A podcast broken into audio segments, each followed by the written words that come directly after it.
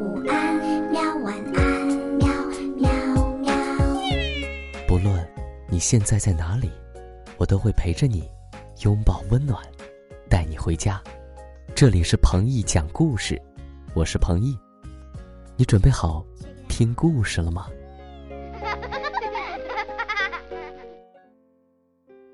欢迎收听彭毅讲故事，我是彭毅哥哥，很高兴又和你们见面喽。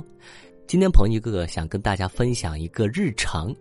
彭毅哥哥最近遇到一件什么事情呢？在地铁闸机处，我看到一位母亲对着孩子大吼：“为什么你不跟着我刷的卡进去？”这个小朋友呢，当时很理直气壮，他说：“我也有卡，我已经是三年级的学生了。”这位母亲呢就很生气的往前走，小朋友很无奈的跟在后面。这个时候，彭毅哥哥偷偷的走过去，给他竖起个大拇指。他有一点害羞，但是我想让他明白，彭毅哥哥看到了。有的时候，我们做的很多事情都会不经意间被身边的人看到。我想告诉你，我也想告诉今天听故事的每一位宝贝，有的时候坚持做自己认为对的事情，真的是一件很酷的事。啊，可能爸爸妈妈有的时候会犯一些错误，可能他们做的行为并不是那么的正确。但是我相信，随着你慢慢长大，随着你懂得知识越来越多，你一定会有自己评判是非的一个标准。好了，不知道你们能不能听懂？那接下来赶紧开始今天晚上我们的故事吧。今天晚上哥哥给你们带来的故事名字叫做《变身小老鼠》，很有意思的故事。现在，故事开始。魔法师的家里有好多神奇的变身水，都装在小瓶子里。如果谁不想做自己了，要变成什么？比如变成一头野猪，甚至变成一只恐龙都行。每只小瓶的外壁都贴着纸片，写着“喝了这瓶变身水可以变成什么”。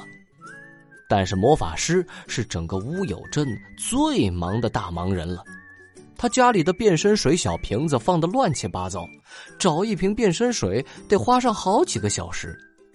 他自己也觉得这样太费事儿了，他得把所有的小瓶子都整理整理，这样一来，一眼看过去就能找到需要的药水。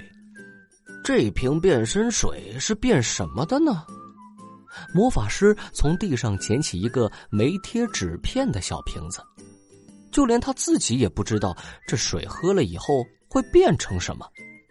就在这时，魔法师忽然听到有人在敲门，咚咚咚，咚咚咚。今天太忙，不开门。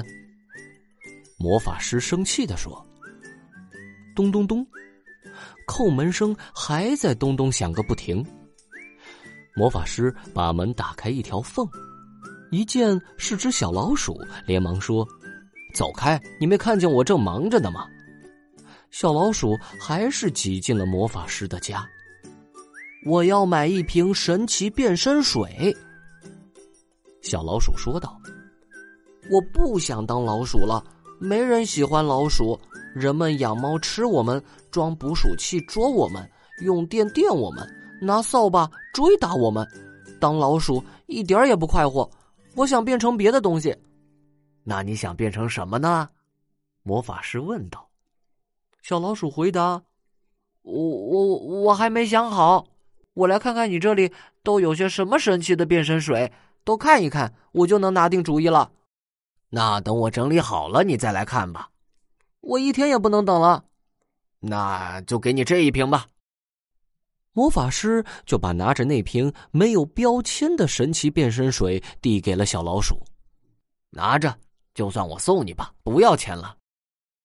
可瓶子上没说明是变什么呀？小老鼠接着问道：“我会变成什么呢？”魔法师不耐烦的说：“你不是说要变成别的东西吗？你喝了它就能变成别的东西了。”说完，就把小老鼠一推。推出了门，随后砰的一声，把门关上了。小老鼠回到家，拿着瓶子直发愣。他在猜想，它会变成什么？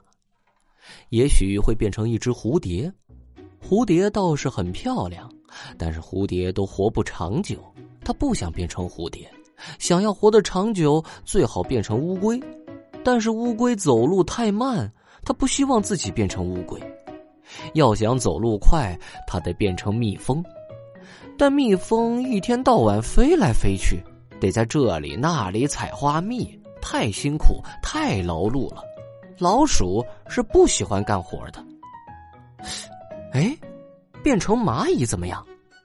变成蚂蚁要遭人踩。变成鸟儿吧，鸟儿整天玩一玩，唱唱歌。可他一想到鸟儿吃虫子，他就恶心起来了。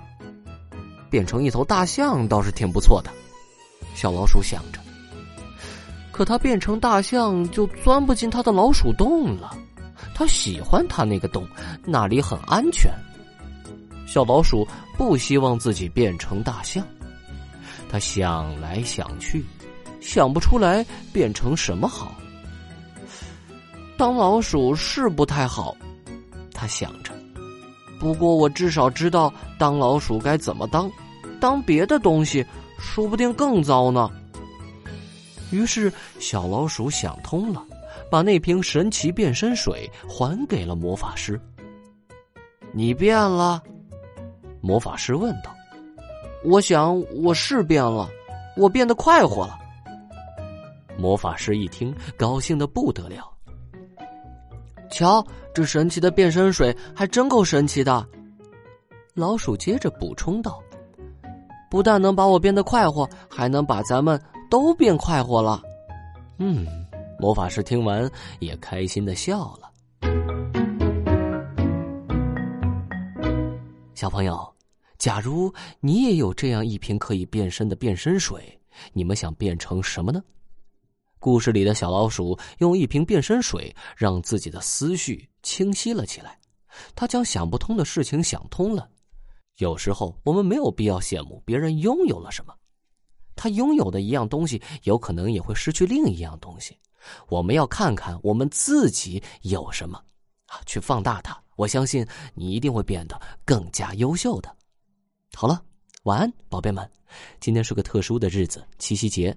虽然它是情人相会的日子，跟你们的关系还不太大，但是关于七夕节的典故和来由，你们可以听一听彭毅哥哥讲的故事。去彭毅讲故事公众号里面搜索一下吧，打出“七夕”两个字，就可以找到跟七夕有关的故事了。晚安，宝贝们，明天再见。好，听完故事，我们该睡觉了哟。还记得我们的睡前仪式吗？